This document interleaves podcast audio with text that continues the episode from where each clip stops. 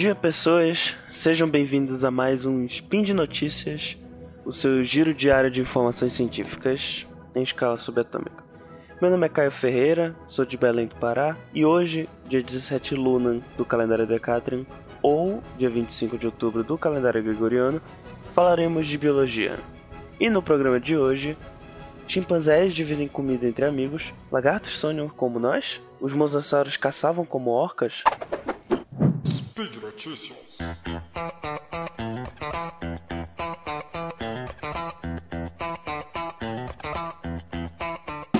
Desde os primórdios da humanidade, o compartilhamento de comida sempre foi muito importante para a construção de laços entre indivíduos, sendo também uma forma de garantir favores no futuro, ou seja, eu dou um pedaço de carne para o coleguinha e o coleguinha vai me ajudar no futuro. Esse tipo de compartilhamento entre indivíduos, apesar de bastante comum em humanos, é bem raro de acontecer em outros animais, quando os, quando os indivíduos não são parentes ou não têm nenhum interesse reprodutivo. Os raros grupos de animais onde isso também é observado incluem os chimpanzés e os bonobos, os, os nossos parentes mais próximos. Antes acreditava-se que nesses casos de compartilhamento de alimento que não entre indivíduos não parentes, esse alimento era compartilhado com indivíduos de uma hierarquia superior ou mesmo por pressão de indivíduos pedintes, ou seja, ou davam comida para o chefe ou por aquele carinha que fica pedindo um pedaço do lanche. Porém, um novo estudo conduzido no Parque Nacional de Tai, na Costa do Marfim, mostrou uma realidade diferente.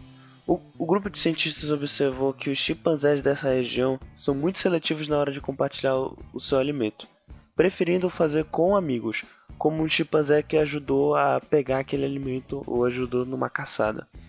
É, nesse último caso, seria uma forma desses chimpanzés de retribuir a ajuda prestada por outros chimpanzés. Além disso, após analisarem a urina dos, dos chimpanzés após esses compartilhamentos de comida, os cientistas identificaram altas taxas de oxitocina, um hormônio que é bastante relacionado com interações sociais e construções de laços.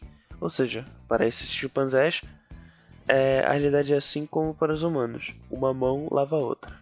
O sono é muito importante para o organismo, pois é durante o mesmo que várias atividades importantes ocorrem, como fixar o que foi aprendido durante o dia, produção de hormônios, eliminação de resíduos metabólicos do cérebro, regulamentação de temperatura e entre outras funções.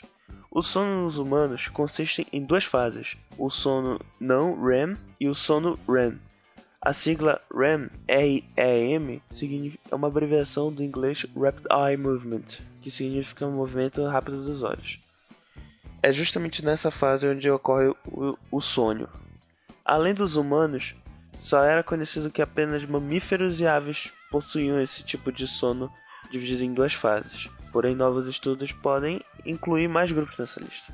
Em dois estudos realizados separadamente, com lagartos como objeto de estudo, um com o lagarto australiano dragão barbudo e outro com o lagarto sul-americano teiu, foi observado que em ambos as espécies de lagarto possuíam o sono de duas fases.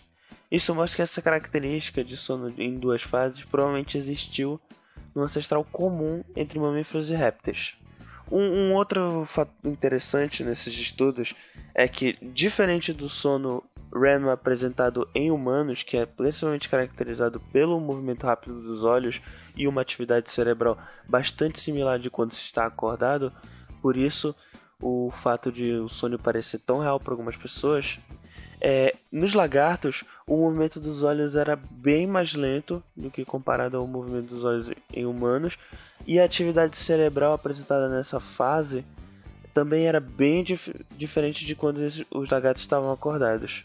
Isso abre caminho para muitos estudos futuros que vão nos permitir saber mais sobre o sono tanto de répteis quanto de mamíferos. E também poder um dia matar nossa curiosidade sobre como é o sono de um lagarto, se ele sonha que está perdendo a cauda ou algo assim.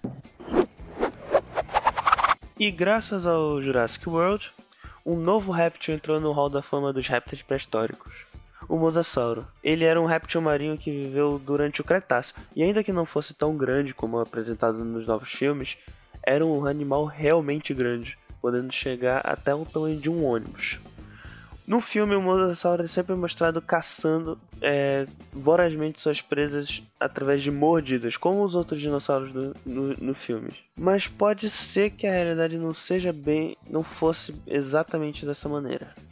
Numa nova teoria proposta pelo paleontólogo Takuya Konishi, da Universidade de Cincinnati, com base, utilizando como base um fóssil recém-descoberto de um mosasauro bebê, é, a principal forma de ataque de um mosasauro seria nadando com bastante velocidade, batendo em suas presas com uma protusão óssea que estaria presente em seu focinho. Konishi teria baseado essa hipótese com, com o hábito de caça de um animal de um animal marinho famoso também, as orcas. As orcas elas são predadores de perseguição e nadam em grandes velocidades em rumo, em rumo às suas presas, atingindo atingindo-as como se fossem verdadeiros arietes. Os mosassauros também se, seriam, assim como as orcas hoje são, predadores de topo de cadeia, a, além da própria protusão óssea na, na, na fronte do focinho. Eles, eles, teriam várias outras similaridades morfológicas, como o formato do corpo e justamente o fato de conseguirem nadar com bastante velocidade debaixo d'água. E o fato de serem predadores de topo de cadeia faria, faria com que eles não precisassem se preocupar em serem comidos por outros animais. Por isso, método de caça alternativo. Além do mais, esse método de caça, devido ao tamanho e o porte de um mosasauro, seria muito mais eficiente do que morder suas presas até a morte, já que não se sabe se é, o mosasauro teria tanta força na sua mandíbula a ponto de conseguir ma matar suas presas. Além de, de ser um, um método de caça muito mais preciso do que mordidas. E no final das contas, quem diria que o, o Mosasauro poderia ser realmente o Free Willy do Jurassic World? E por hoje é só. Lembro que todos os links comentados estão no post e, e, e, convido vocês a dizer o que vocês acharam desse programa nos comentários, sinta-se à vontade. E também é sempre importante lembrar que esse podcast só é possível de acontecer por conta do seu apoio no patronato do SciCash, tanto no Patreon quanto no Padrim. Então é isso, pessoal. Um grande abraço a todos, falou e até amanhã.